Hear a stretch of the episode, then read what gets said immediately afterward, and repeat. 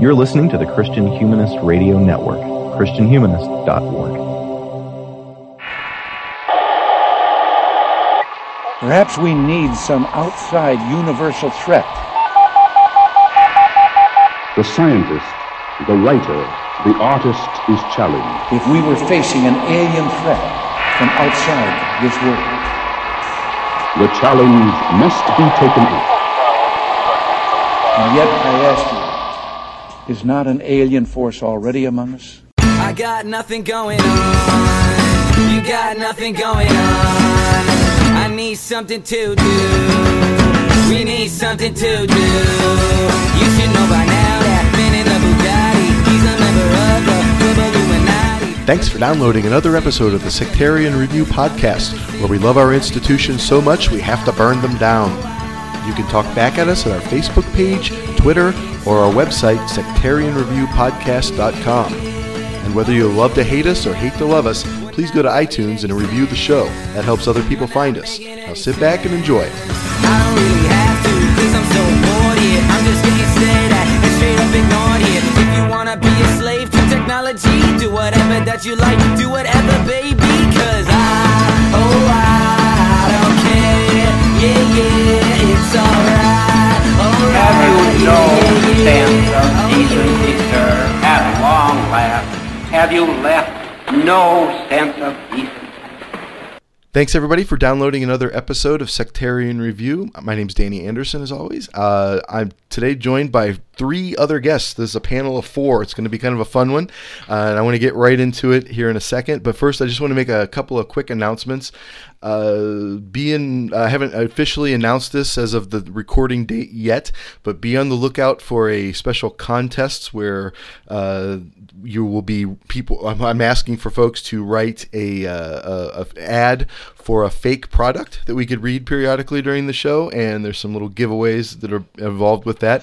I've already gotten a couple of uh, interesting ideas from a listener or two, and so uh, be be thinking about those.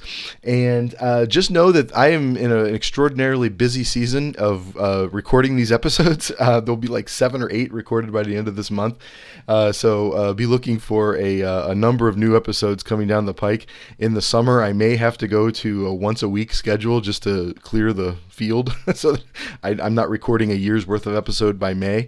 And so uh, be on the lookout. We've we've been really busy, and I have a lot of cool stuff coming your way real real soon, including later this week an episode about the late Jack Chick and his beloved Chick tracks. So that will be uh, coming down the highway fairly soon. So, um, but on to the show today. Uh, today we're going to be talking about the Akira Kurosawa movie from 1950 called Rashomon, uh, and I am joined by uh, three Christian humanist. Uh, luminaries uh, to talk about this today, and I'm going to take them in the order that they appear on my Skype phase uh, page. Uh, Carter, Carter Stepper uh, is is my first guest. Uh, Carter, how's it going? Doing well today, Danny. Thanks. Good. Uh, do you want to remind everybody who you are?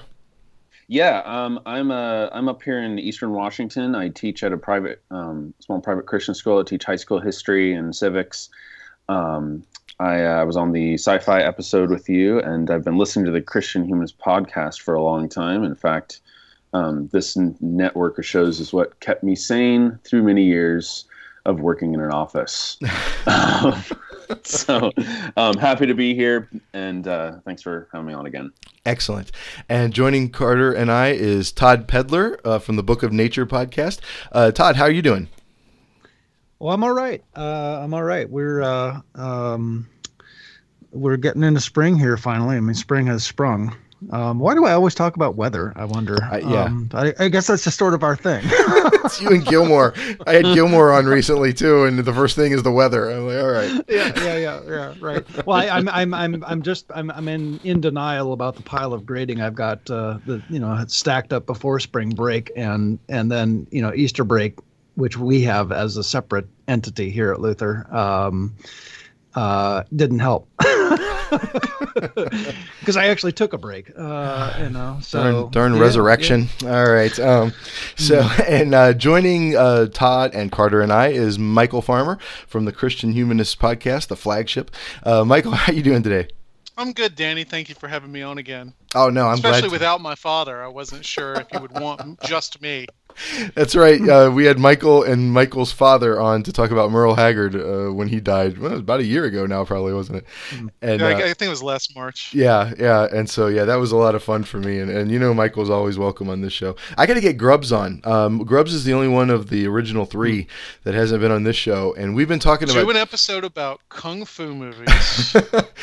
well, we, Ooh, we've been talking about dig that. doing. Uh, there was a a Quatermass something, some old uh, BBC series about uh, finding an, a UFO or something under the ground, and and uh, David brought it to my attention, and we've been bandying it about, but I haven't got a chance to sit down and watch that yet. So maybe that'll be that. This will be the encouragement I need to finally get him on the show. So, well, It's um, always weird when there's an episode with the two of you, since you're on this network basically to replace him for that semester when he was finishing his his uh, PhD.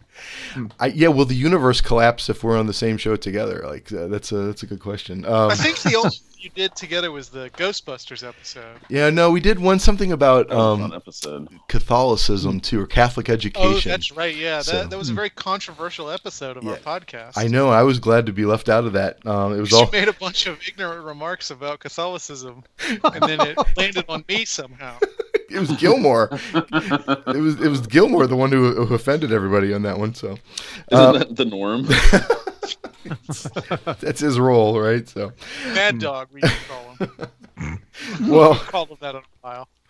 Well, as you know, we're talking about Akira Kurosawa, a particular film of his today, and I want to just kind of real briefly, if we can, talk about our individual feelings about Kurosawa. I, I'll, I'll guess I'll start. I love the samurai movies, right? That's sort of my introduction to his his work, and so all of those, uh, uh, you know, Ran and all of the, um, uh, you know, Rashomon is the is not quite a samurai movie that we're talking about today, but there's a samurai in it, right? But that whole world that he created, that sort of uh, Middle Ages in Japan, was always so interesting to me, and I was always really struck by the um, the care that he puts that he well the that his cinematographers put into the film and i just think that they're uh, just as visual artifacts so interesting to look at. Uh, and then when you add in the depth of performance and, and the editing that he does i just think uh, kurosawa is one of the more interesting filmmakers that i've come across. And so i was really happy that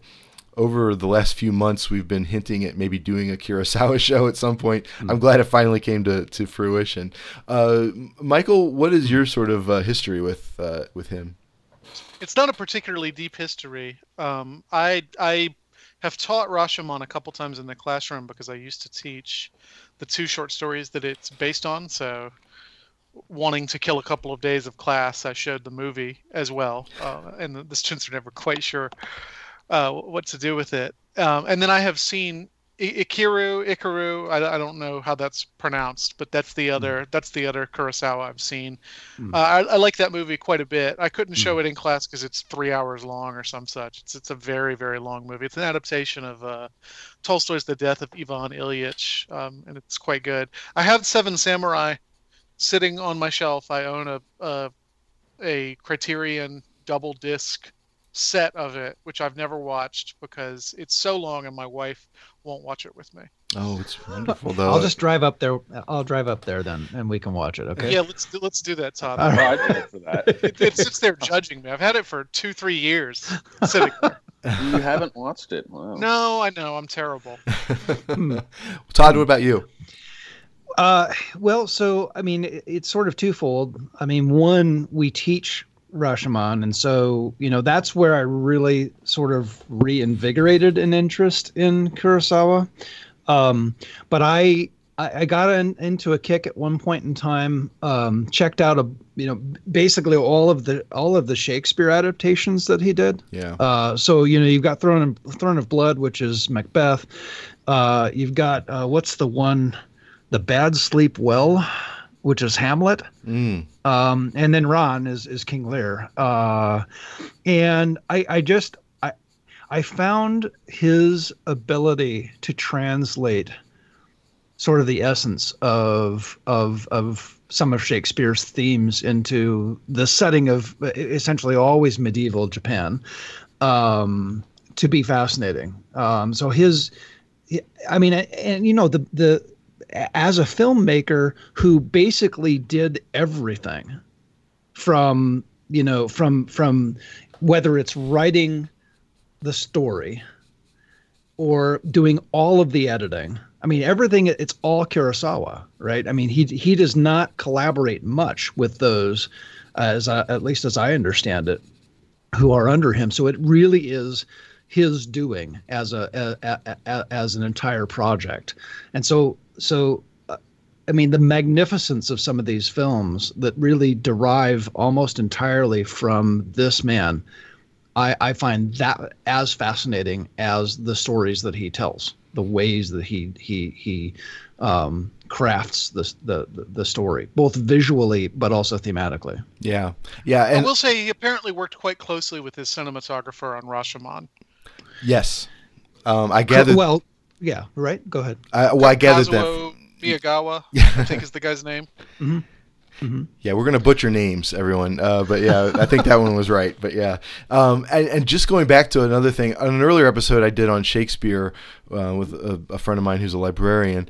Um, we talked a little bit about how what makes Kurosawa so interesting is that we think of Shakespeare almost purely as a linguistic uh, artist, right? We think of the language primarily, right? And yet he's taking all of the language out of Shakespeare and finding something um, essential beyond that. And, and I think that his Shakespearean adaptations are really interesting in the way that he's able to translate Elizabethan English to visuals in medieval Japan, and I think it's it's really really beautiful. So, Yeah. um, uh, Carter,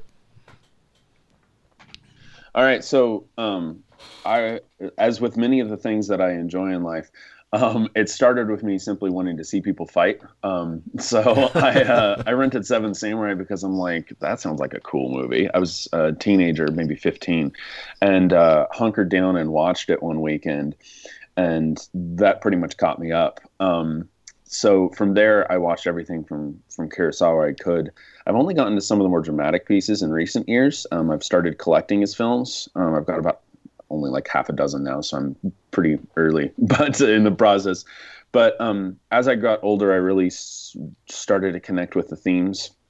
Um, he's the first like great filmmaker that I really watched. So the first one who's really truly artistic and um, and as as uh, the others have noted, like is involved in every part of the process obsessively. Um, it was obsessive is something that came through in his um, his biography. I don't know if you guys have Hmm. read that, but it's um, it, it, obsessive is exactly the word to describe the guy. But yeah, um, so you know the the samurai uh, period films I love. Um, I love the themes he draws out. I love the sort of universal themes that he draws from people like Shakespeare, um, Ran, and Throne of Blood um, are fantastic movies. And then um, some of the others like Stray Dog or Yojimbo. Um, they're all, I mean, they're just, they're fascinating to me. Um, the existential, the nihilist themes, the um, different ideas he's putting forth, this, the context he's he's coming from in modern day Japan. It's it's all um, interesting stuff and um, kind of just started for me wanting to see samurai swords, but uh, it developed into a, a real interest into his work Hmm. and what he's trying to do. So Hmm. yeah, and go ahead, Todd. Well, I'm just curious, um, Carter. Have you seen um, "I Live in Fear"? I have not seen that. yeah one. that so that's you know there are a number of his films too um which are uh set in modern you know set in post-war japan um Right. and where his his commentary really is on the existential questions for japan in the wake of nuclear war in the wake of um you know the the the occupation by the us and uh, at the end of World War, you know, after World War II, um, and that that's one where he tackles that that head on. Um, Yeah, and I've seen I have Stray Dog, and that one, Mhm. while more of a cop film, like a police film, it, it, it is it's got a lot of implicit commentary on sort of yeah modern Japan and Right. the sort of post yeah post war situation. So it's fascinating. Um, Yeah. it is fascinating. It, it just visually, he doesn't even have to say that much. Visually, he's able to communicate a lot with that. oh, So- absolutely, absolutely. Um, yeah, I was gonna I was gonna add another thing too. You know, one of the things about Kurosawa that I appreciate as well is his influence on other filmmakers. Right. Um, Yeah. I mean, Mm-hmm. uh, George Lucas is Oh, basically is is running, you know, immediate immediately upon what Kurosawa developed. Yes. Um, Yeah. Have, have you don't know s- have you seen um, the Hidden Fortress?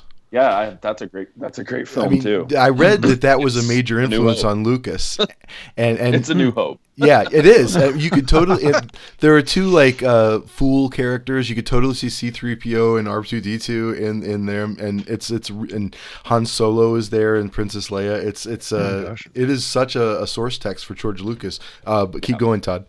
No, I'm going to have to. Uh, I'm just writing that down just to make sure I, I grab it. No, I um you know one of the things that we I mean this is jumping the gun here because we'll talk about this in in a bit I guess. But one of the things that we do is we look at Kabuki, and we look at you know some of the scenes in Rashomon, and we then go jump straight to any of the Star Wars uh, uh, films um, just to see some of these comparative elements that that uh, you know that that where where the the, the influence is clear um, for for for the students. Um, have you That's ever not seen even to mention like the Magnificent Seven, Yeah, which Yeah, is the Seven. Samurai, right? yeah. and and apparently there's a Western remake of Rashomon starring Paul Newman, which I'd never heard of. Oh, I didn't and know that. Yojimbo, Yojimbo is a fistful of dollars. Yes. Yes. Exactly. It's the same uh, essential. a- a- And what's interesting that is what's going on there is that it's it's it's also kind of an interesting cross cultural thing, because what he's doing is he's seeing he's like watching um, you know American westerns, and then he's making those films. Which then get taken by Americans and made into more westerns. Right. Um, Yeah. So he's copying the Western style and doing it so well that we then make westerns out of it. I- Um, iconic which is really kind of westerns. fascinating. Yeah. Is, Yeah. it, is it fair to say that the samurai occupies a similar space in like Japanese cultural imagination as as cowboys do in American? I would say so. Yeah, I don't really mean, know much about Japanese culture. there's a di- there's a difference in that the social uh, status of the samurai is much different Right. than the cowboys would be. But in terms of an iconic past stereotype, Uh, heroic absolutely. warrior kind of thing. Absolutely. Yep. Yeah. Well, in in uh, Kurosawa's samurai are always like post peak, right? I mean, it's after the Yeah. period of of samurais. Uh, I mean, this is Yojimbo. I mean, this is after this is a wandering samurai with nothing to do, no lord to Ronin, serve yeah, anymore, right? yeah.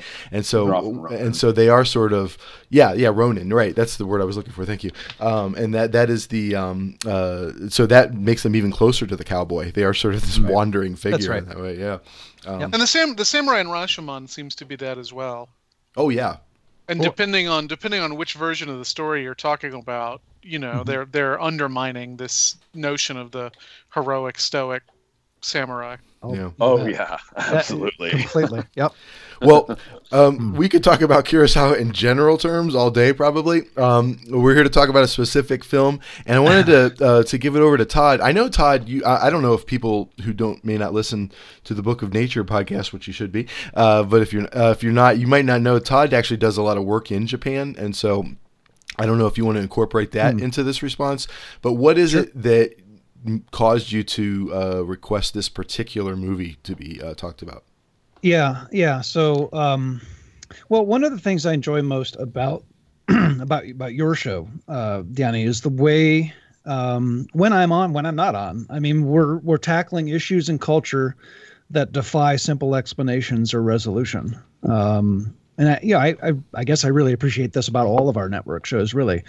Um, but what what you do, what what what Danny does, and and and and any co-hosts for any topic is y- you tackle those hard to hard to uh, mm, simply categorize issues head on um, standing in front of the standing in front of the bull of society like the fearless girl i Ah, guess yes. uh, Oh um, gosh. don't don't go too far with that uh, analogy, I guess, or we're in a heap of trouble. Um, but seriously, um, one of the one of the things about Kurosawa's great works um, and this particular this particular film is that the film itself defies simple explanation. Um, even I think particularly on the question of what exactly Kurosawa is trying to communicate.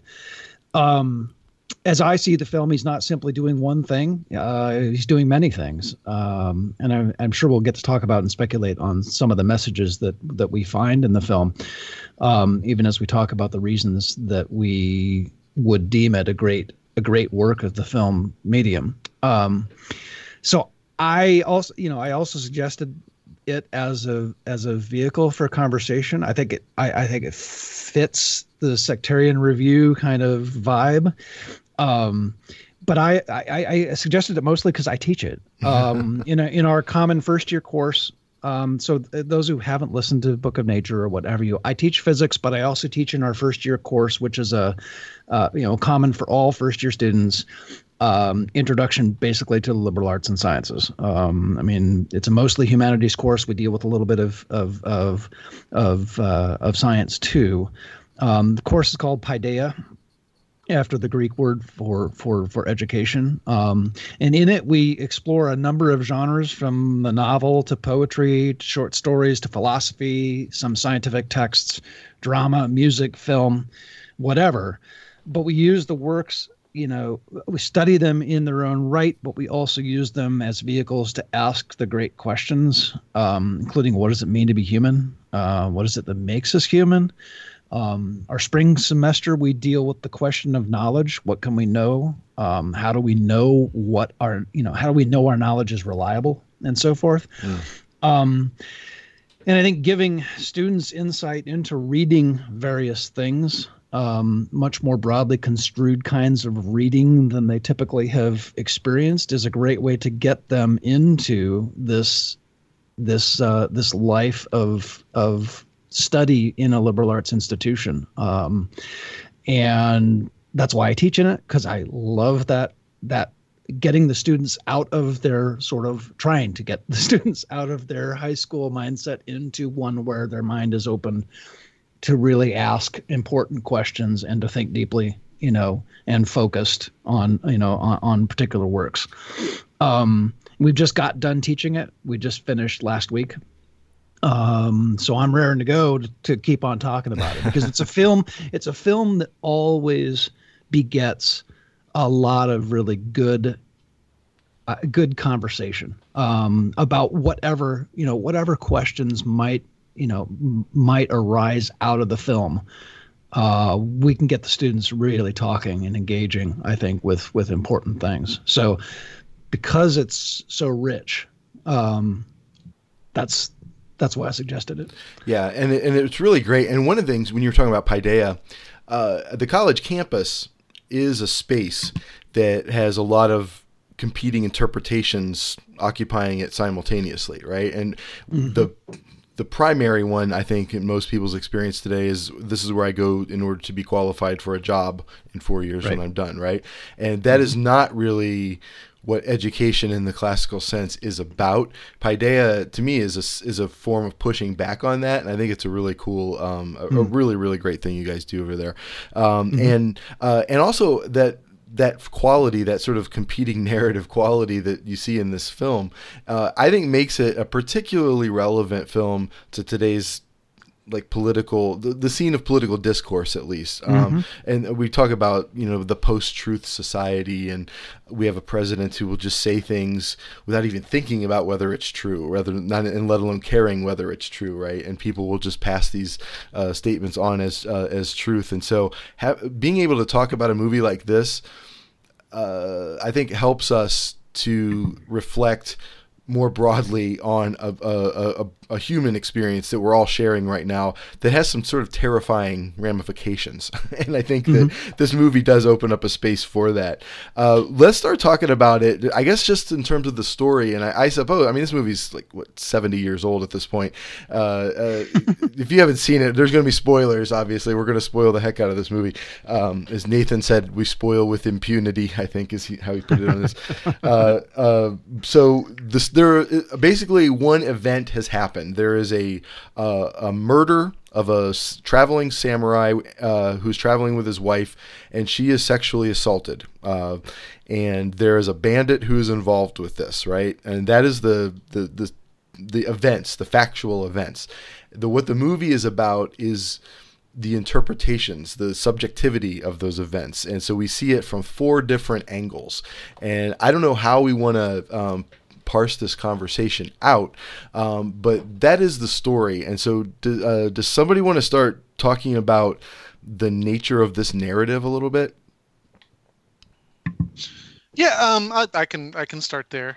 Um, I I came to Rashomon through, uh, and I, I- guess people who are who are familiar with me and my personality, this won't surprise them. But I, I came to this through the Rashomon effect that you see in a lot of television sitcoms Hmm. um, and, and especially especially like children's cartoons. So the the Rashomon effect will be something happens and you get usually three stories. Uh, one person will tell it in such a way where they are the innocent victim and everybody else is terrible and so forth and so on. And it's it's played to great comedic effect, but the the events themselves are generally not what's up for debate in Rashomon, it is the events that are up for debate. We know the samurai's dead, but we don't even have a sense of what he was killed by. Like basic forensic facts of the uh, of the murder or suicide, depending on how who, on who you choose to believe. Basic forensic facts are not available to us. So it's not just that the people we're looking at in the four different versions are different people in some sense in all four versions it's it's that we can't even agree on what exactly they did except that the bandit and the wife had some sort of sexual relationship. I, I, I think in some tellings of the story it's not even immediately clear whether it was a rape because because when the bandit tells the story she goes along with it. Um, a- after after a minute or two. And obviously rape by our legal definitions today but I, I think even that is supposed to be thrown into doubt. So what do, what do you do when you have a set of facts that absolutely nobody can agree on even the basics? And then you hmm. add into it the human ability or the human desire rather to make ourselves look good at everybody else's expense. And and, and you have you have just a completely impenetrable fortress of real life that's guarded by all these different stories and interpretations and moods. and, and it's interesting as a as a proxy that um, the person that they're telling this to in the at the at the gate, the Rashomon gate, um, the the woodsman, the woodman, and, and the priest are telling this guy a story, and, and he seems throughout the film, the person who's receiving the story, to pretty much doubt every narrative. Interestingly, he gives no one the benefit of the doubt, and um, I, I mean, after the first one, he kind of does, but then after the the second interpretation, um, it, he he kind of seems to just um, think that it doesn't it doesn't matter. Yeah, It's, he's- well, uh, of they're all they're all just like- false. Women lie. Yeah, right. right. Yeah, but, Well, but and the the other thing worth noting is that you have the story inside the story inside the story. So it's Hmm. being it's being told to this.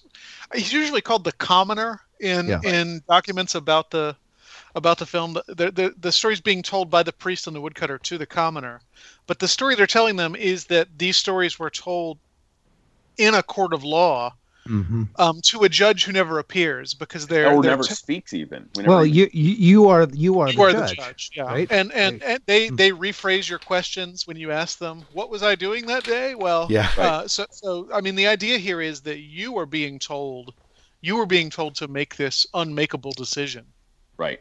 and then later you're told that even then you didn't have the full information. Exactly. Mm. And that maybe it doesn't matter what Hmm. the truth is. one of the things that I think makes this this telling of this story um, fascinating is that it is done with film. I mean, Mhm. it, it is one thing to read. It is one thing to read the story, um, and, you know, the, the story from which the, the the basic narrative of this film comes from is is by uh, um, an author uh, who lived from about 1890 two to 19 sorry i'm just checking my own notes uh, to 1927 uh, ryunosuke akutagawa um, his story in a grove is the, the the basic narrative. You can read that story, and it doesn't feel quite the same as it does when you when you know when when a filmmaker actually films the different versions. I, I just I, I think there is there is because you know we all think what we see with our eyes is is inaccurate representation of of real events, right? And so now we see these contradictory stories being told through a visual medium. Um, that plus the fact that the judge who is hearing testimony is, you know, is sitting in your seat. They're speaking directly to you. Um, the fourth wall is broken in some sense uh, yeah. because they're they're they're they're speaking to the audience. I just think it's a, an extremely powerful way of telling this very convoluted story. Well, and the, the sorry, no, Carter, um, go ahead. I, I'm I'm just thinking in terms of um, of the cinematography, since you sort of mentioned that, mm-hmm. um, Todd. It, like one of the sharpest contrasts I noticed um, early on is the weather.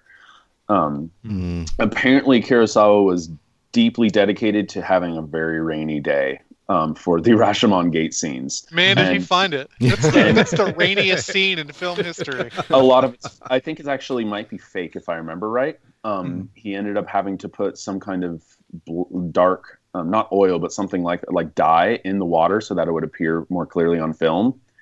Um, so I'm not sure how much of that's actually real rain, um, but it's because. But but when you think about it, I mean, we start with that sort of chaotic, rainy um, day, like down torrential downpour around the decrepit gate. Mm-hmm. Um, but then when it switches, it switches to to the woodman telling the story, and he's t- telling the story about him, you know, stumbling upon the scene. But there, it's you know, peaceful, sunny. Um, and the, I, I, I kept thinking Camus throughout this whole thing, and I may comment about that later. But the the the, the way the sun functions in this is kind of interesting. Um, yeah, yeah, it is very L'Étranger, isn't it? It is, mm-hmm. yeah. That sharp, that sharp sort of contrast, I think, is there's almost like a. a I'm not even sure. Um, I'm, I'm not sure I've quite gotten it down, but that, that sharp contrast in the weather, I think, is significant. Um, the place of darkness and light and, and those mm. kinds of things seem to be um, meant to to to have us um, have a sharp, a sort of a visceral reaction to. If I can pull you off your path for just a minute um, to sell oh. you some swords I found in a ruin. Yeah. Um, while we're talking about Camus and the weather, you'll you'll remember in the Bandit story, he says, um, he says if there hadn't been a cool breeze, this wouldn't happen, and that too mm. made me think of Camus yep, in Myth of Sisyphus, where he talks about the seeds of a person's suicide being sown for absurd reasons years before, and it's it's you know it's right. it's that's the sense I get is that this is this is just a, a random accident. Mm. So one driven of the by the wind to kill him. and so one of the things you're trying to do in piecing the story together is not just figure out what happened, but if there's a meaning behind what happened. Because mm-hmm. as it is, it seems so senseless.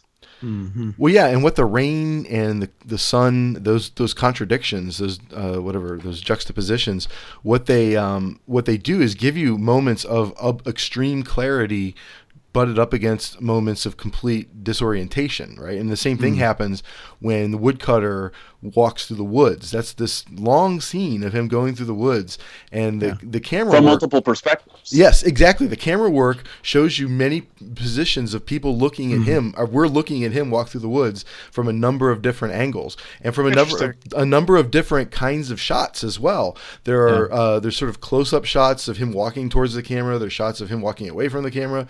Are yeah. these dolly shots that sweep that uh, sweep across the screen, and we kind of mm-hmm. cut in front of his path. And so all of this uh, cinematog- excuse me, all the cinematography to uh, to kind of give you a sense impression of the confusion that yeah. the story is actually right. about and the story uh, mm. and and so all of the the set design as well as the way the shots are uh, are performed actually I think carry through that narrative meaning You'll love this, Danny. Did you did you know that in that shot where he's walking through the woods, he's walking in a circle, and the camera is following him?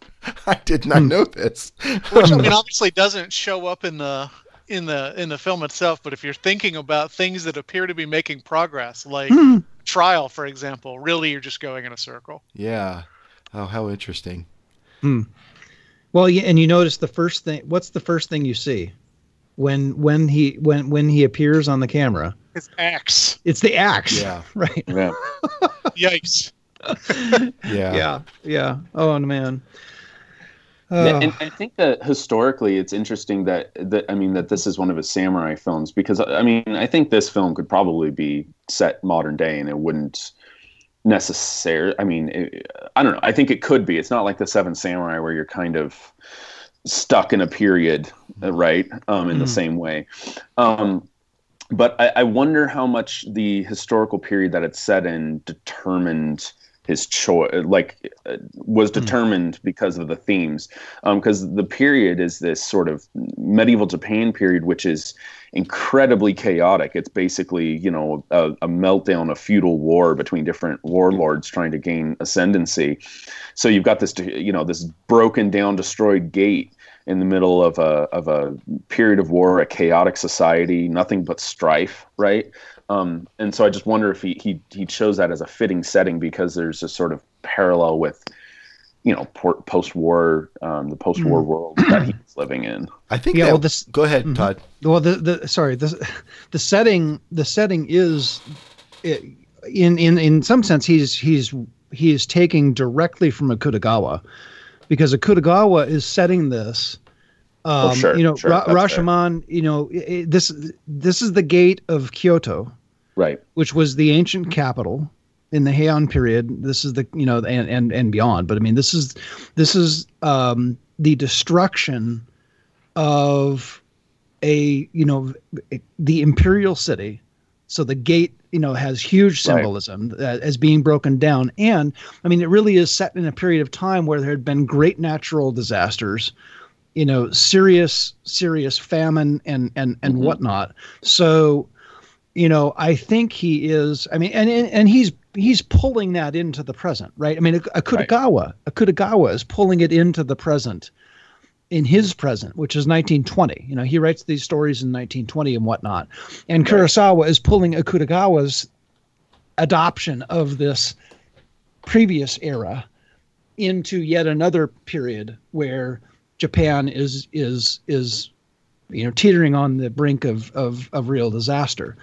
Um, so you know, I, I you know I, the the choice to leave it in that uh, you know 12th century medieval era, I I, I know I, I surely surely is intentional, and I think I think he needs to leave it there, in in in some respects. Yeah, that makes sense. Yeah. I and- was just thinking about the Wild West again, and and how how appropriate a setting that is in the sense that I mean, what you're describing of medieval Japan and and you know mm-hmm. I know nothing about medieval Japan, makes it makes it sound like post civilization, right? It's post apocalyptic. The mm. Wild West, at least in our mythos of it, is pre civilization. So this is a story that can only take place maybe when you don't have institutions that can offer structure and meaning to our lives. Right. It's mm. lawless. It's, Yeah. And that's it's why an it's so, utterly the, lawless the, place. the gate has crumbled, right? I mean, that's the that's the idea there. Well, and Mm-hmm. and the respect for the the position of the samurai. I mean, the samurai. I mean, this is more akin to uh, a knight, uh, like right? And these are sort of uh, Yeah. These are. Uh, you know whatever upper crust people and and so the the just the, the social disintegration that you're talking about that is physically apparent in that gate that we see that amazingly beautiful ruin that we see that Rashomon gate uh, is also apparent in the kind of lawlessness within the people and the lack of social bond. I think that's what uh, that's what makes it such a tragedy is that people can no longer trust one another anymore about anything, uh, and, and that's I, they're more upset about that. I mean, the priest talks about at the beginning, oh, we've got famines, we've got you know landslides, we've got earthquakes, blah blah blah, billions of people have died, and they're obsessed with this one murder, right? Um, Right. because in this one murder you see what's truly abominable is the lack of uh, faith among people um, for each other right and And so, the priest says, "I may finally lose my faith in the human soul." Right? He's many men have Yeah. died, but this one little thing is worse. yeah yeah. To which the commoner says, "What's one more life? yeah right. Why why are you worried about this one?" Right. The common sense of the peasant, right? what a what a deplorable that guy is um, Right. I mean, it makes me it makes me think of war photography. So Yeah. I, I read an article just this morning. It's April nineteenth. There was a there was a another suicide attack in Syria on Saturday, and there's a there's a photograph of a war photographer, a Syrian war photographer, sitting on the ground weeping after this attack, and and like so 126 people died in the attack, and hmm. somehow it's this it's this one guy weeping that really breaks us, or breaks a lot of people anyway. And I, I hmm. think I think talking about plague and landslide and famine and all that stuff is an abstraction. Hmm. What we're looking at here is is a, a nearby concrete breakdown of the system. Mm-hmm. Yeah, and and obviously, I think to one degree or another, we all feel that happening all the time as we get older. but uh, socially, at this moment, this is like a, a a little uncharted for our American political system, right? And so, I mean, for me, maybe that's why I felt this movie a little bit more uh, than than I had when I saw it years ago for the first time. So. Um, yeah. Um, should we uh, talk a little bit about the specific stories? Uh, so there are four Sure. perspectives that are uh, offered for the viewer of this film, um, viewer slash judge of, of the trial. Uh, so the first is told from the bandit's point of view, who's played by the the the great Toshiro Mifune, uh, who's in many many Kurosawa movies, and, and he I hope he enjoys the taste of the scenery Yeah. in this movie. totally chews it up, right? Um, and so uh, I don't know. Does someone want to tell the story from his perspective? Carter, do you want to do that? Sure, I can do that. Um, so, from the bandit's perspective, and um, I should say that uh, Mifune is notable for that. Pretty much uh, every movie, he's, he's gnawing away at it. Um, so, from his perspective, he's just uh, uh, story starts with him. He's laying on the uh, by the side of the road, just sort of relaxing. Um, we find out as it progresses that he's sort of a notable bandit around the area. Um, and so we find out later that his his actions are not particularly surprising, but at this point he's still kind of an unknown quantity. Um, so um, he he's I mean he's even saying he's kind of he's kind of a scoffer. He says that when he got caught, it's not because he fell off his horse, it's because he stopped to um, squat in a field. Um, he's so he's he's kind of got a lot of bravado, right? He he, he um, nothing is um, nothing ever catches him by surprise, according to him, right? Um, but you can kind of tell that it's bravado. So he's um, driven by the wind, as you said, as we said earlier, as we noted. The, the, the um, he says the wind made me do it. So he's sitting there along the side of the road. The samurai and his wife go past. The samurai walking, the wife on a on a horse, um, covered with a veil. And what ends up happening is the wind blows through and blows her veil away from her face um, and he sees that she's beautiful and it sparks good old fashioned lust in him. And so apparently that's what drives his actions from there. Um, he said um, he would take the woman without killing the man but he had to have her one way or another right? He had no intention of killing the samurai but he was going to take the man the guy's wife. Um, so he's sort of swaggering and mocking the samurai when he first um, cuts across their path he sort of jumps in front of them and then um, he makes a he sort of tries to lure the man in and he, he makes him an offer says i discovered all of these sort of lost or buried um, materials uh, swords and armor Swords, and whatnot right? Um, and uh, if you come with me i'll show you where they are. Now the fact that a samurai even feels the need for profit like that that that uh, you know a cheap profit is worth you know going with this untrustworthy character into the trees is kind of interesting because that also demonstrates a certain societal degradation i think. Yeah. um, you know samurai aren't supposed to be money grubbing. They're supposed they rely on their lord for that right? So this that in and of itself i think is kind of kind of interesting.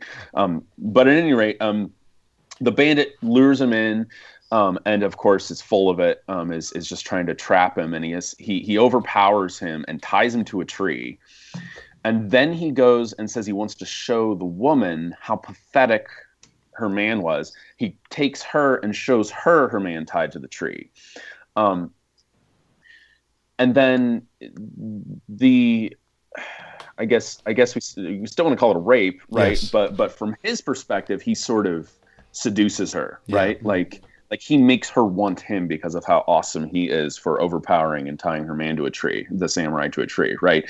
So um, again, the bravado's there, where where from his perspective, she she ends up wanting him um, because he convinces her to, and then afterwards.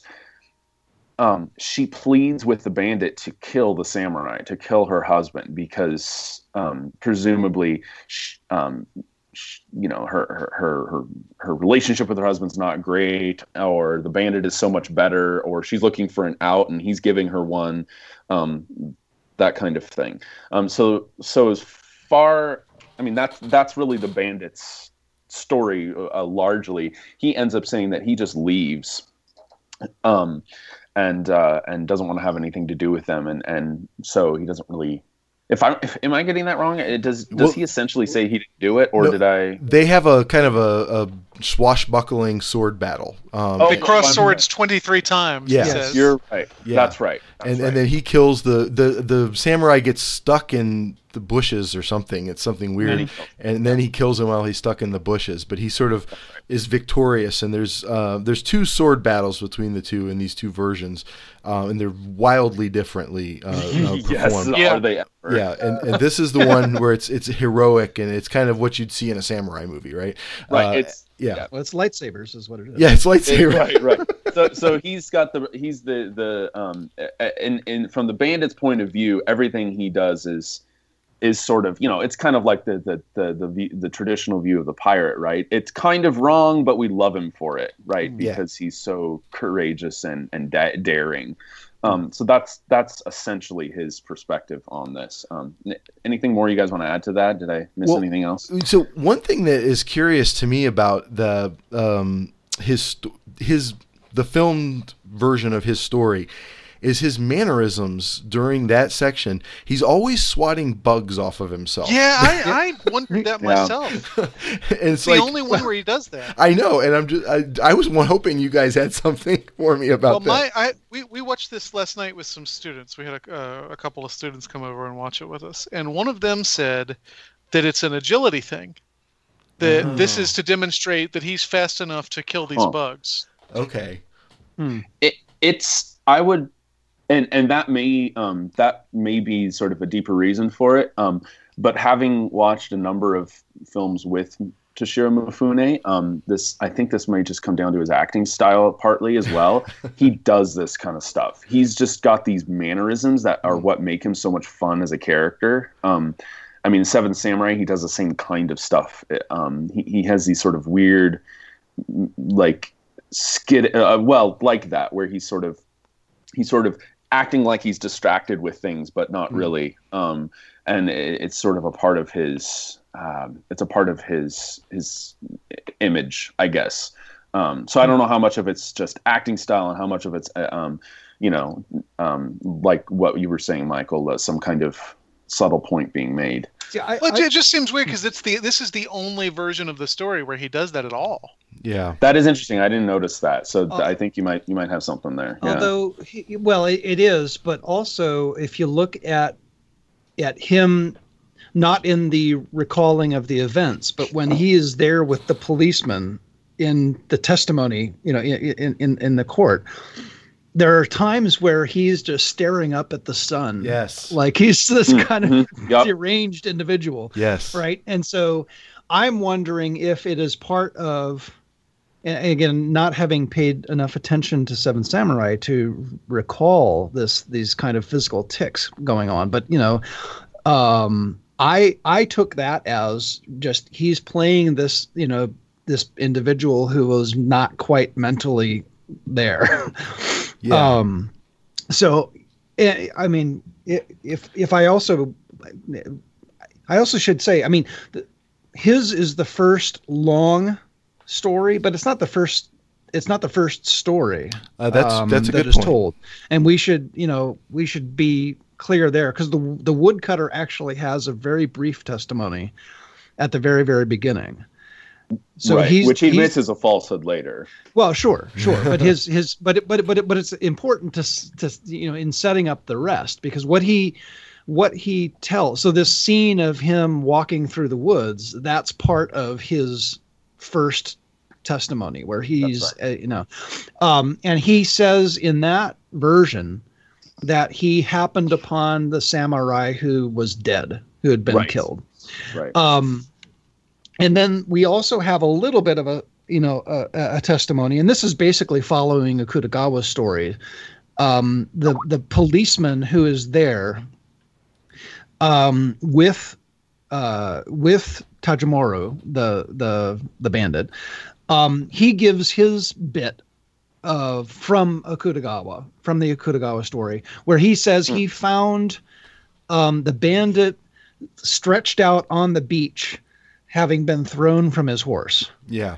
right. Um, right. And he, importantly, he says he discovered him with the arrows, you know, with with a set of arrows and a sword, Right. um, which uh, are ostensibly those of the samurai. hmm right. Um, and then is when Tajimaro breaks in and says, "No, I wasn't thrown from my horse. I was Right. getting a drink, or whatever." Well, Or no, I was sick said. because I I took a drink and there must have been a poison snake. something in the water. Yeah, that, that And made me that's why he sick. had to stop. Yeah, yeah, and that's why that's why you were able. That's how you were able to capture me, kind of, sort of. Thing. Uh, Right. Yeah. Right. Um. I, I so. In terms of his testimony, though, and you're right, even before that, Todd, the priest gives a, a brief testimony Oh, true. about having That's seen the uh, the couple a few days earlier, just on their way. He sort of saw them before anything happened, and then Right. uh, was able to, I guess, identify Well, the and- body or whatever. Yeah. Right, right, and and and he also there, like he does in the framing story, um, he gives his his two cents on the fleeting nature of human life and and what have you.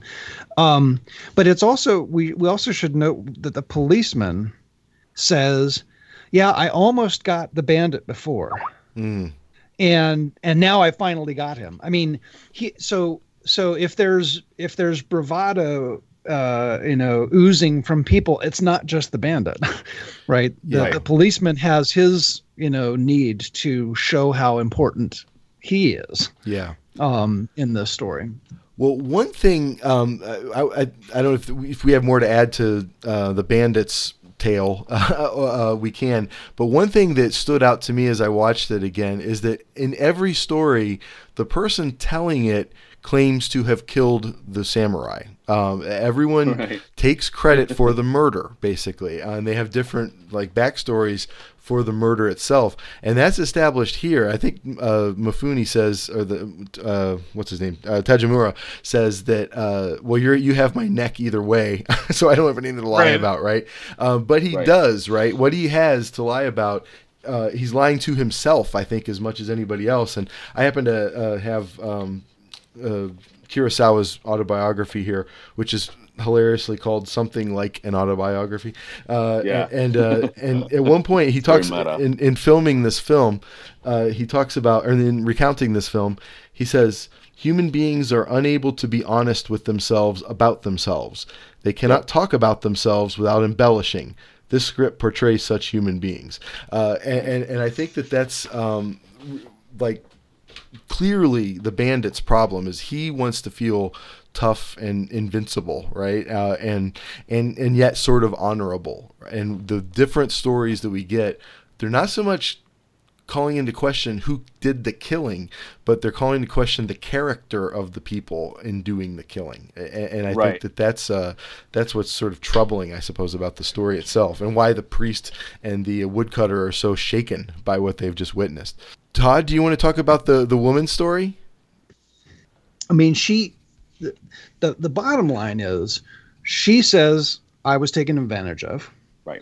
Um, that I was taken advantage of, of by this man who announced himself proudly as as the famous Tajimaru. um, which, which I which I which I found was uh, amusing. Um, and uh, she spends a lot of time weeping um, in in in you know in the ground by her husband. Um, she she looks at him after after this event, and he essentially gives her the look of death. the husband Um, the husband, Yes. right, right, right. I mean, so you know, he's he's you know, he- there's there's this sense of shame, right, that that you have been, um, that you have been taken advantage of. Shame on you. I mean, is, is at least the, the, the sense that, uh, that you get from that that deathly stare of his. Right. Um, he loathes her. Yeah, right. And um, you're eh, there. eh, By the way, in a number of places where uh, you know, while the samurai is bound, um, the camera is from his perspective Yeah. Yeah. which I find really back, interesting. Really, really interesting. Um, but uh, you know, she, so she is, you know, she is, she, she's sobbing. She she uh, sees that uh, her husband loathes her, um, and she has this dagger, right? Um, that becomes important later, and um, goes to her husband, right? I mean, interrupt if I'm wrong here, but I uh, she she cuts him free, right? She frees him from the bonds, and then extends, you know, gives the well, hands the dagger, or you know, extends the dagger to him and says, "Kill me," Yes. Right. because um, you know my shame is known. Um, and he just continues to stare. um, and uh, He looks like my students looking at me at the end of a semester when I, that's right. when I want them Yeah, to like when you make a joke. when I want them to read when I want them to read one more book, they just give me that look. Yeah. exactly um and she then says she faints right Yep. and then when she comes to the dagger is in her husband's chest and A- As she, like before she faints, she's sort of advancing on him with the dagger. Right. In a sort of an attack position, it seems like. Right. And then I, I took it to mean that she like blacked out. Yeah, me Right. too. Yeah, right right She just Right. doesn't know what happened next. and, and leaves Right. the killing of him sort of ambiguous as to whether she did it or not. exactly that that that that's that's true that's true um and that's really it right i mean it's relatively brief um but the key moments there are you know the the a- after the assault the husband is is is you know staring and you know walled off. I, I i i loathe you. I won't even do you the favor of killing you. Yeah. um and um and yeah i mean there is the ambiguity of whether she did in fact kill him. Um al- although you know i would i would say it it, it seems at least that that's the primary you know interpretation we're supposed to take from this is that she just doesn't remember doing it and, and she's a fundamentally different character, isn't she? Um, because the the bandit, I think they uses the term something like a, she has a fierce light Yeah. or something like that. Um, Mhm. from his angle, Mhm. um, but in her angle, she is nothing but a victim, right? right. Um, she's Right. she's kind of pitiful and just like um, completely taken advantage of, even. And everyone's cruel to her, whether it's the bandit or her husband. Right. Um, so yeah, very, very, um, very different character in Mhm. this one. In the law too, though, I mean, she actually at the end of her uh, testimony, like appeals, like, so what is supposed to happen to someone like me? Like, so she's putting herself Right. at the mercy Right. of even the legal system or the court. Mhm. of the court in this case. Uh, and- What can and- I do? I'm just a woman. Yeah, right? yeah, and so I the only power a woman in her position has is to be subservient to the power in front of her, in control of her at this point, right? And I think her ethical the confusion about her ethical activity it, it comes from who it is that she's sort of hitching her wagon to so so to speak uh, and, and yeah. and I, and it's it's really I mean she really does make a good case for the fact that she has no rights right I mean she's there's nothing she Right, really she could have done uh, right in this situation right and, and Right. so yeah yeah. Mhm. I mean, she's a victim regardless of, of whose story you're taking, really. absolutely Right. Yeah. The, the fact that in, in so many of these versions she is is ready to leave with the bandit, I think tells Hmm. you something about what it's like to be married to the samurai. yeah And the fact Whether- that he dismisses her so readily, right? Right. right. Yeah, um, and the samurai in the samurai. This is one thing we should elaborate on the samurai or the I'm sorry, excuse me, the bandit story, uh, is that he's initially attracted to her by that gust of wind moving her cloak in such a way, right? But um, Mm-hmm. it, it- during the assault, she pulls out that dagger and comes at him, and, and he's like, Hmm. "Wow, this girl's hot," kind of, you know, like he's he- he's really impressed by her vigor. Right. And, and you're right. I uh, decided I must have her regardless. Yes, and we see none of that in her version of the story. She completely elides any kind of agency that she has from her story. Well, in, in the Bandit story, everybody is kind of an action hero, Uh, that's true. Right. and in, Right. in her story, they're both Jags, and and and she, as you say, is this kind of She's pre- deflated parachute. I mean, she she has nothing.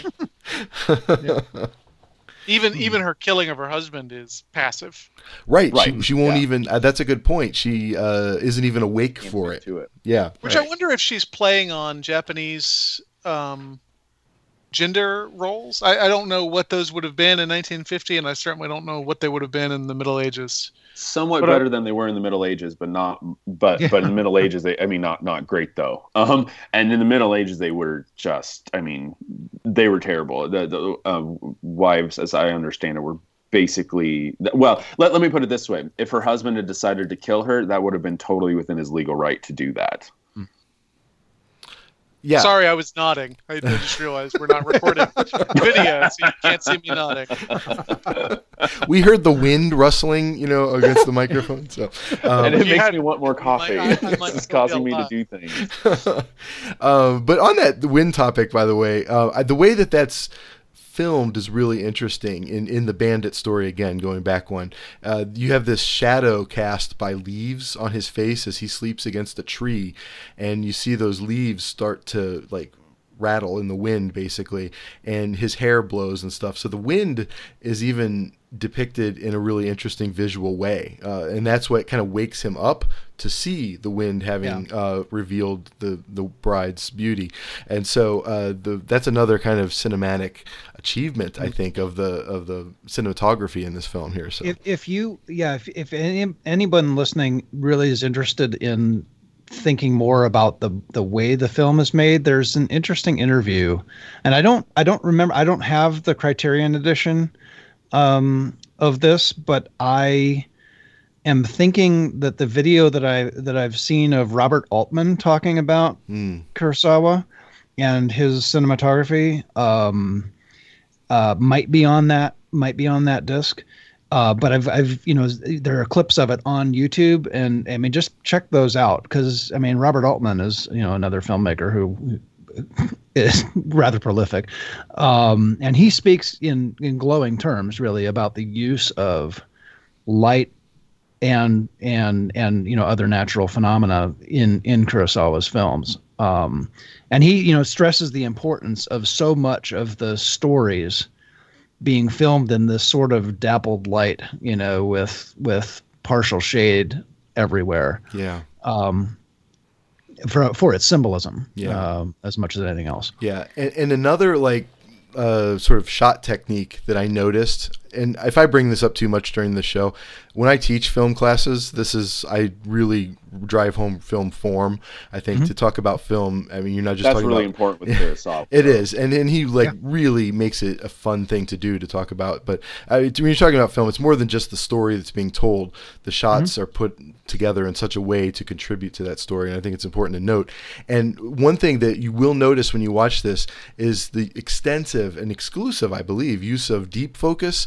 And given that, I mean, even something far in the background is in focus um, with whatever's in the foreground, uh, including during the trials, the two witnesses. Um, Yeah, you see them back there the whole time, The- just sitting there. and utterly in focus. Um, at the end of the movie, when the woodcutter's walking away with the child, um, he gets far, far away from the priest, and the priest remains in focus, right? And so that I think that's a technique to uh, to me that speaks to the try the attempt that this movie is trying to make to get people to be unified, to get on the same page, right, and, and to be part of the same community. And so the film, like uh, just cinematography, in, in terms of cinematography, does that. So Yeah. um, I, yeah, I think that that's uh, is take a moment here and there to talk about the shooting Al- al- techniques. although very interestingly, though, at the, the opening scene with the with uh, with the priest and and the woodcutter sitting at the Rasho gate, Um, and I don't remember if the commoner is sitting in this in this particular shot that I'm thinking of, but um, it'd be more effective if he was. but but they're looking in different directions. Mm-hmm. They're staring off in different directions, um, which I you know I don't know, but I do you know I, I, I do wonder whether that's an intentional um, play on. Are you talking about at the right at the end there? Well, I'm th- I'm thinking no, I, I'm I'm thinking right at the very beginning where Oh, where okay. the very first lines of the uh, of the woodcutter writers I don't understand. I just don't Mhm. understand, and they're sitting there and they're staring off into the distance, which we can't see because it's to the left. Right. Um, but they're stare they're they're the line the, the you just take their eyes their eye line is is they're totally different directions. Yeah, and that that is reproduced at the end though when they're when the Okay. priest is holding the baby. They're uh, they're both looking Right. in different di- different Uh, directions. okay. Which I Right, mean, very- quite some time. yeah. I mean, the Hmm. sort of uh, would we call this cubist? Uh, the the multiple perspectives of this uh, Hmm. film uh, is, I think that that also works with that. Yeah. Um, I, Michial, I don't want to be selfish, but I really loved the third story, the dead man story. can, can I can I take that? Take it. Okay. Um, it is actually kind of terrifying. So in this uh, in this uh, film, the dead man offers testimony through a medium, uh, and so his story is told through a medium. And I kind of take it as this is a true account of what the dead man is saying. The dead man just happens to be lying, like everybody else. I, that's sort of the way I take this. The medium is utterly Yeah. convincing to me, uh, and, and so I, that's how I'm. Uh, this is a little bit of magical realism. I don't know if this necessarily qualifies with that, but uh, it's presented very matter of factly in the story. it is. It is, Um, yeah. And the medium is is ter- her voice is is horrific, and and and when he te- when It's so awesome. it is really really amazing. But his from his perspective, from and whether this is, I don't believe this is the medium making something up. I believe this, if it's being made up, it's being made up by the spirit of the murdered victim. Um, and and so this is my the way I read it at least. And we I guess we if. I could be wrong on that, I suppose, but um, um, but so he basically says that um, after the assault, uh, the wife decides to run off with the husband, right? Um, and the variation on this is in the earlier story, she says one of you has to die um, in order for me to sort of have any honor, and that's I think this is in the bandit story. Uh, she doesn't want to run off with the husband. She wants to run off with the bandit. right, right, right. And so Right. In that version, yes. yeah, in the Dead Man story, what he says is um, she doesn't give the bandit the like the honorable out, saying one of you has to die. I need a fair fight for my honor here. What uh, she says is, I want you to kill my husband, right? And the bandit then is sort of uh, appalled by this. Uh, and and he doesn't want her anymore, basically, and uh, ba- and then the the uh, the woman then sort of runs away. The bandit loosens the uh, uh, whatever ropes of the of the uh, or no, the bandit goes off and tries to find her. He can't. He, she gets away from him, uh, and then he comes back and cuts loose the uh, the the samurai. And the samurai then sits there for several hours, just sort of in this funk, this depression, and then basically commits suicide. Um, uh, and and, kills, stabs himself in the heart with that dagger, with the, the with the woman's dagger. Um, and then he says, and at some point, somebody took the dagger from me. Like, and, and he sort of recounts uh, the the moment between life and death. He he describes that in some really kind of kind of scary detail actually it feels very much like a horror film frankly uh, in that in that moment and then he describes his spirit being aware of when someone stole the dagger that he used to kill himself right? Uh, and, and so uh, he he basically also takes credit for the killing. He says I did this myself right, uh, b- as a way to sort of lie to himself. Uh, and so to me Michial I don't know this reminds me very much of No Exit. I was thinking of of Sartre when I was uh, watching this um, section and not only the afterlife quality of it, but the also the lying to oneself in order to sort of uh, avoid the truth of one's uh, existence. That reminded me of, of some pretty core existentialist stuff. What do you think about that? Yeah, I, I, I agree with that, and it's that is that is dark. well, they say they say at the outset, a dead man has no reason to lie. Right. Yeah. Like, but but even that, yeah. that doesn't keep him from lying. right. well, and that's when the priest gets really bleak, though, is when uh, he, if a if a dead guy is lying, then nothing matters, right? I mean, Right. even even our metaphysical claims about the world don't matter. Not only is the is the the mortal world a, a joke, but the immortal one is as well. right. What's We've the got proof content of of the the lie, though? afterlife here. It's still a bummer. Oh yeah. What'd you say, Todd? Well, I'm saying, what's the wh- wh- so? What is the content of the lie? Of the the That samurai he killed himself, or that the dagger was taken out? the, that he killed himself. I assume. Yeah, yeah, yeah, Um, yeah, yeah, yeah, yeah. yeah. I mean, That for would no, honor's sake, right? right? yeah. It's an honor thing. It's yeah. an honor Yeah, thing. I mean, the only honorable death is to be killed by another by by another swordsman, or to kill yourself. right. Right? A but in this case, yeah. in this right. case. And, go ahead. Sorry, Todd. No, no, no, that's fine. Um, uh, no, I mean, so so if, if, if presuming he is lying, he's lying about this to save his own honor. Um, and um, you know, in, I, again, this is another place where the where some of the thematic elements of the short stories come in. Um, you know, his line there, he says something about you know he he's dying. He says it grows dark um, and a mist seemed to envelop me. I lay quietly in the stillness. Then someone seemed to approach me, softly, gently. Who could it have been? Then someone's hand grasped the dagger and drew it out. The end of the Rashomon story um, is is one in which a, a, a a crime, a theft has taken place. And the very, very end of that story is a hopeless woman whose clothing has been stolen. And she peers down into the darkness and says, it, it, the, the story ends with the line, Beyond this was only darkness, unknowing and unknown. So, so, so to echo the existential, you know, angst here, I mean, that's that, that's where this is coming from. Right. Um, and you still need to do a Camus story, uh, a, a, Camus show on, on on CHP. Just saying. I, yeah. I, let's all um, say- I, I would like to hold out the suggestion that maybe this is the true story. You know, I was just thinking Hmm. maybe I'm as Todd was talking, I was wondering maybe that actually ties up some holes in another story. Maybe this is partially true. Go ahead.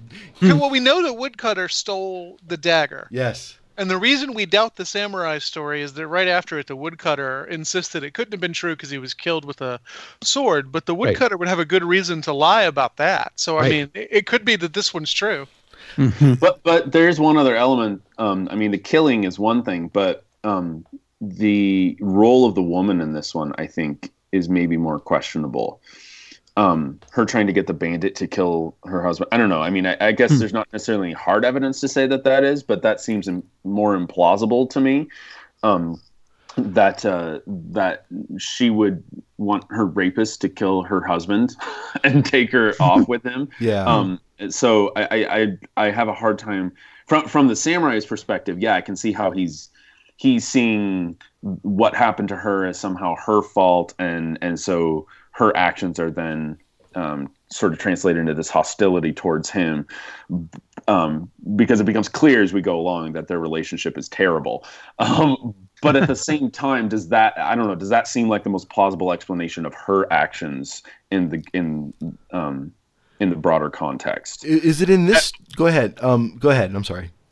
Well, no, or or even that like, you know, the samurai, the bandit. Like, really, you're you're okay with being a rapist, but when it comes to killing your husband, all of a sudden you're freaked out. I mean, that's that that I, I have a harder time buying that too. You know, Well, but the, the role of women is important. To, I mean, they are not. I don't think uh, full citizens, basically, uh, or you know what I mean. And so um, there's that. But I actually also is this the the story in which the woman basically says, "Oh, thank God you came. I've been wanting to find someone to get me out of this awful samurai's wife life all this time." Uh, essentially, is that is that this story? And so she's sort of faithless in this story from the beginning too. So I don't necessarily completely believe the dead man's tale. That might have been how he died, but there are elements of the story that don't make any sense as well. I think there are lies involved with this as well. Um, now that could I mean, it's one of those mind puzzles where you try to figure you put four stories together and try to figure out how they all which is the actual version. Uh, and I wonder if the true story is some sort of amalgam of all four of these stories. Uh, I, I don't know that, um, but um, Well, that seems to be that that that seems to be the general direction that this is going, right? Right. Um, yeah. That the only way to the truth is to take what you can from the testimonies that you've got. Right. Yeah, you know it's so interesting. Um, my college, at Mount Aloysius College, we recently uh, had a production of Twelve Angry Jurors uh, uh, this spring uh, for the play, and it is almost like the other end of this uh, narrative device. It, this is we don't hear any of the testimony; we just hear the jurors processing things that we haven't heard, a- and they sort of talk about uh, the truth, basically, and, and the weight of evidence. And, and I think in some really interesting class, you could put this movie up against uh, 12 angry men that movie version of that and, and talk about like both ends of that coin Huh. the uh the the testimony and the interpretation of testimony That's interesting. um but yeah um Hmm. so there is one more section uh there is one more like official story uh for the for the movie uh for the murder. And Michial i, I wonder if you'd like to take it. I do want to say that in kurosawa's autobiography he's talking about his his attraction to the story in a grove.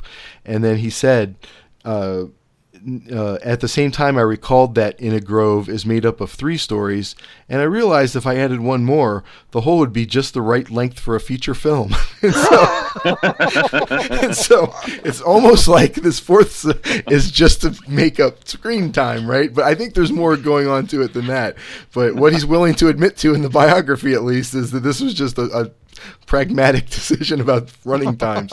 um, but the, the fourth one is the woodcutter's uh, tale. Well, this is the demythologizing one. Yeah. Um, this this is the one where everybody comes off as venal and kind of useless. Right.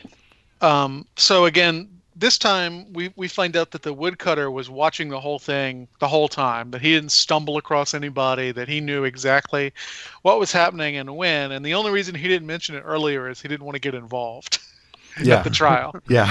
uh, which is not an excuse. I, I understand why he didn't rush out and stop the, the fight from happening, but I don't understand why he wouldn't have said anything at the, uh, trial, except that he stole the dagger and didn't want anybody to Right. didn't want anybody to find out. So um, here, when we when we stumble across the scene, Tajomaru is down on his hands and knees begging this woman to run away with him and marry him. Yeah. and then he'll even stop being a bandit. He's got enough put away where he can give her a very lavish lifestyle. so we see right away that he is not the uh, kind of swaggering Errol Flynn type. He imagines himself to be that, that really he is a he is a weak man. Um, Yeah. As is the samurai, but not, right, Yeah. right. So, so the, the woman, That the sword woman fight, is, though. the woman is uninterested or kind of semi-interested. So she unties her husband to fight for her. The uh, husband is not interested in doing so. um, so the woman tells him that he's not a real man, and then she tells Tajomaru that he's not a real man, and that really they should be fighting over her honor. When they finally get to it, it must be one of the most hysterical sword fights in film history. It's very bad. Um, can't walk with a sword without almost falling on it. He falls three or four times. I, I don't know how he Oh, has he hasn't fallen on his sword if, if he's a bandit who behaves this way. Um, both of them drop their swords frequently. There's much more wrestling than actual fighting. And Tajomaru wins because he just happens to. Uh, the, the the samurai just happens to have fallen in a corner where he couldn't get back to his sword, and uh, Tajomaru very reluctantly kills him. Um, but the woman runs away and doesn't leave with Tajomaru. So uh, that's the that's the that's the story. It's it's all of them are very bad at what they do. Uh, oh, his life, which is which is something we don't see from him in any of the other stories. That that he is this kind of weak, cowardly man who doesn't want to die. Uh, very, I, w- I would suspect, Yeah. very uh, against the cultural image of the samurai. Mhm. Yeah, very Uh, unsamurai thing to say. So, um, the the as I said, the woodcutter's version of the story basically just undermines everything. It's the demythologizing story. Yeah, I feel like this would be if we had a Christian humanist sword fight. This is what it would look like if we were all just sort of running away from each other. hey man, I've fenced before, so don't don't project your insecurities on me.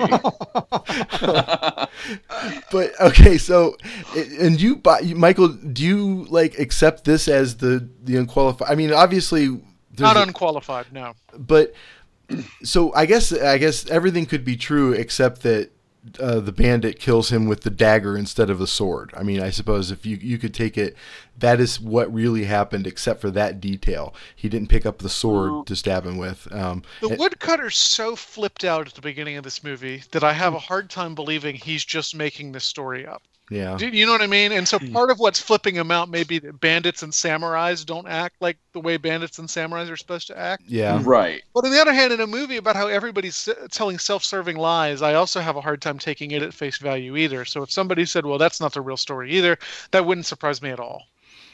Well, and he does have a bias, right? Um, the, that's the problem with the woodcutter is that, uh, of course, someone who's a peasant who's on the low scale of the, of the social structure mm-hmm. is going to view both, especially samurai, but samurai and bandits in the worst possible light. So mm. his his bias makes it, at least for the the other people like the judges or the other, which is maybe why he doesn't bring it up partly, but to to other people within that society, his um, yeah, his testimony would be suspect simply by the presence of his bias. Now, as the person watching the film, maybe not, um, mm. but uh, he's definitely um, he definitely can't be seen as uh, as having sort of a, an objective view necessarily either. Uh, is that only because we know he stole the dagger? Like, you know, if that didn't, if that little detail didn't come out, would we accept this as the unqualified truth? Um, well, perhaps, well, it, perhaps because he's a peasant perhaps because he's such a coward, hmm. maybe he has a vested interest in making everybody else look like a coward too. Mm. Right. Yeah, and, and, so I mean, is there? I mean, Todd, do you think is there a? But, a go ahead. Well, why? So so why if if if he's made this up, why is he so confused? Why why at the beginning is he hmm. sitting there saying, "I don't understand. I just don't understand." Um, that's a good question. uh, well, although he does say, "I don't understand my own soul." Here, right at the end. Uh, that's true. So, so, so maybe he doesn't understand why he stole this dagger. I don't know, but I, I, I have tended to to view his second testimony there as the closest to what actually occurred. Uh, I think that's plausible. Yeah, at least the, yeah. at least it's the closest. Mm-hmm. Yeah, and it, and also it makes sense that this is what the bandit is covering up for, and this mm-hmm. is the kind of faithlessness that the bride is covering up for, right? Um, mm-hmm. and mm-hmm. so it makes their lies make more sense, and it makes mm-hmm. the uh, the samurai, the dead samurai's pride, make the most sense as well, right? And so mm-hmm. with I so I mean I suppose I can see a version of the story where like I said, what happened was that this is what it happened with. Instead of picking up that sword to stab him with, he stabbed him with the dagger uh, and, left it. And so, and everything else was pretty much as the woodcutter said. Um, but mm. he, he left that detail out to cover his own sort of complicity in stealing. Um, and so, um, so, or or maybe it is that we're just never supposed to know, right? I mean, that's that's kind of the point. Uh, mm, and right. in perspective is everything, right? And in light of that, how do we approach if we can't ever know the truth about something how can we have a civil how can we have a society i mean what uh, and so i think that's the the key question that this film is is asking the utter faithlessness between men uh, between not just not just biological men between mankind right and so um and and, and so at the end, there's a little framing device uh, with this baby that shows up at the mm-hmm. end, right? Um, Todd, do you want to tell us about that?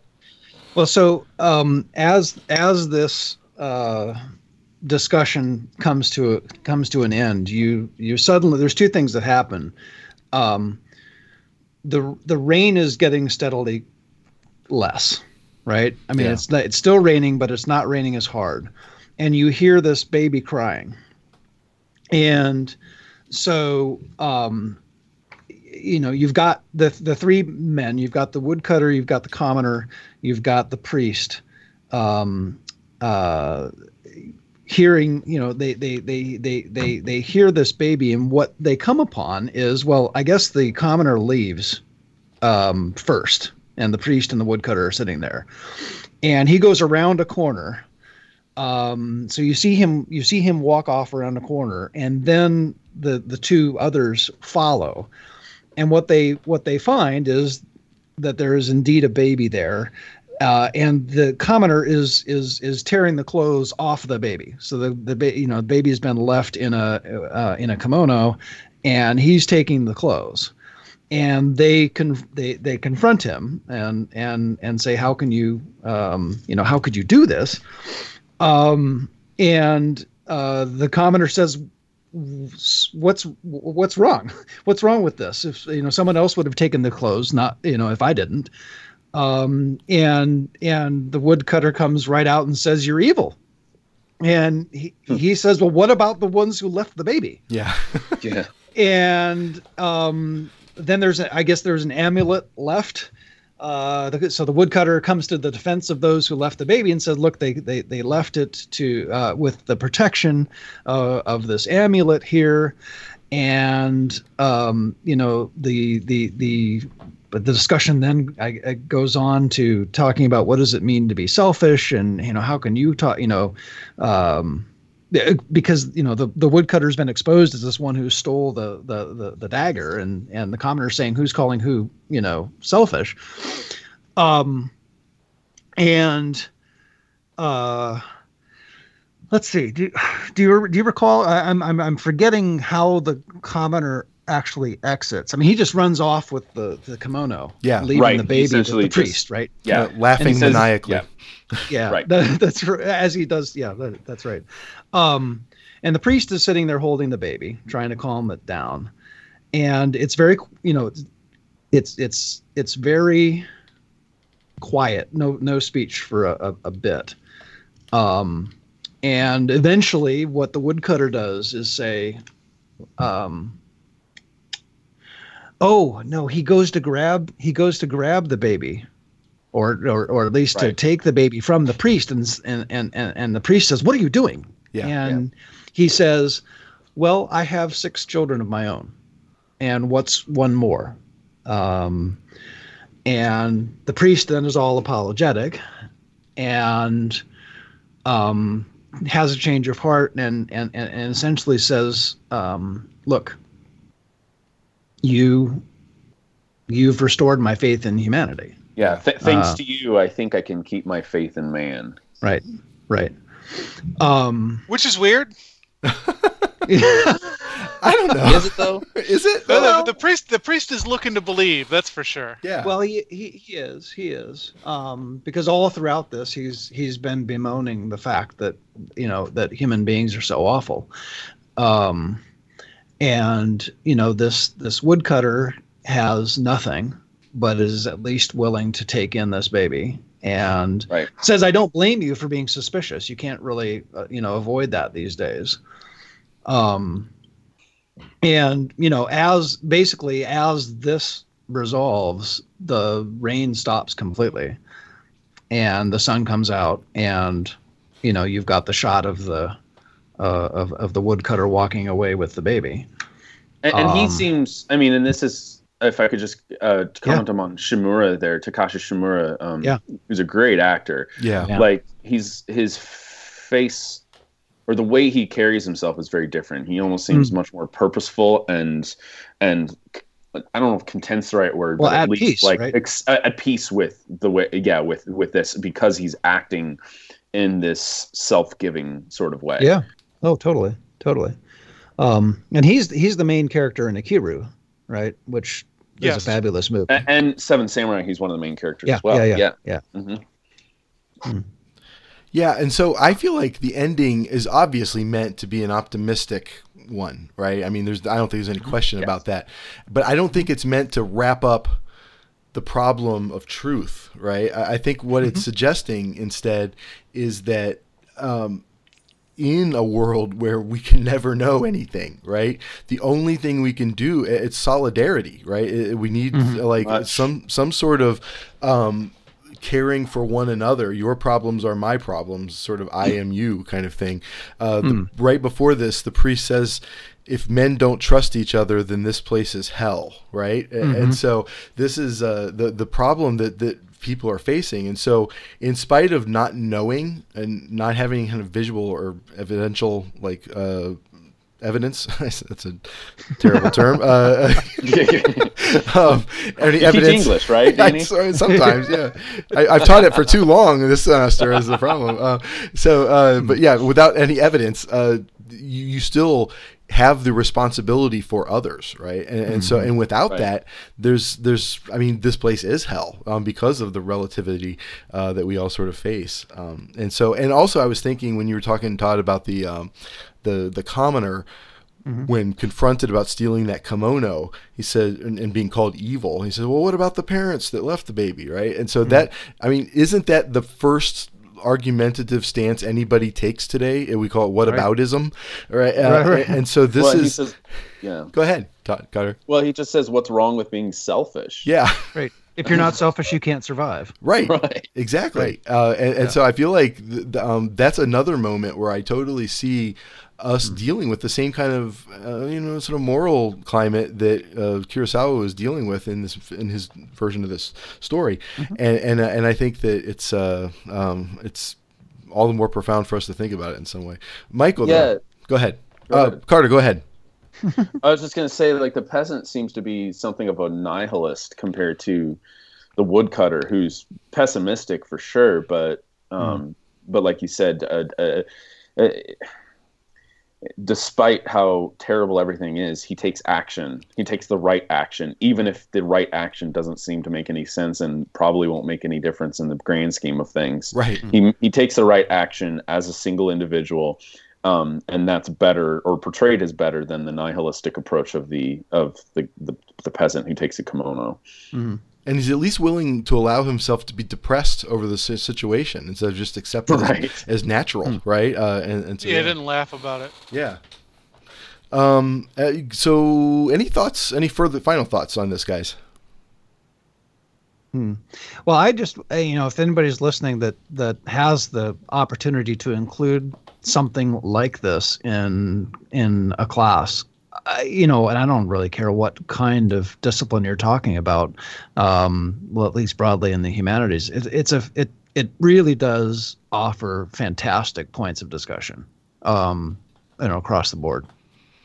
Yeah, I agree with that. I feel I'm so like I roll my eyes so hard they practically flip out of my head when I when I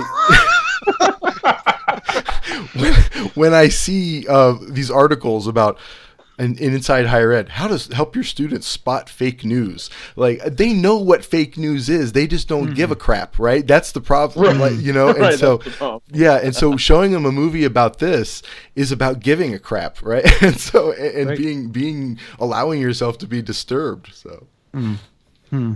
so yeah, If, if I could say one thing about Kuros, one last ra- uh, thing about Kurosawa himself, um, what's kind of interesting is is taking his corpus as a whole, and you look at this film, which is an early film, and it's a such a a wonderful film, and I love that despite the negativity of the content, he does have this optimistic note at the end, right? That there might still be some faith to be had in humanity.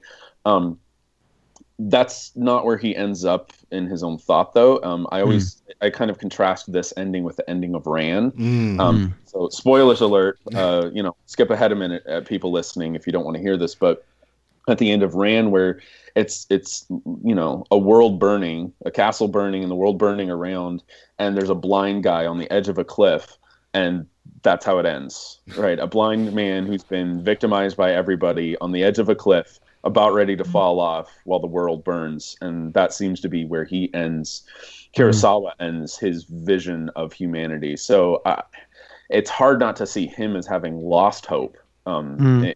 and through his own work. But um, that's maybe one reason why this early film is is in some ways a better film um, because he hadn't quite given up yet. There's an interesting contrast there is all i'm saying between those Yeah. two films and, and and sort of playing the the running themes off each other. Yeah. Um, so Yeah. Hmm. Um, Michial. Did we lose him? Oh, we may have lost Michial. Um, Well, I, I can I can offer one more thing uh, just just uh, to contextualize the film a little bit. I mean, so um, when when Kurosawa makes this film, I mean, I, and I believe he s- he starts its conception in '48. Um, uh, the Tokyo trials have been going on, um, Mm, right? So yeah. this is like the Japanese version of the Nuremberg trials right. um, dealing with you know any number of Japanese war crimes, including uh, Japanese war crimes in uh, in Manchuria, Right. and the public had um, first contact with photographs from Nanking and and and you know other other events which are notorious in in Japanese military history.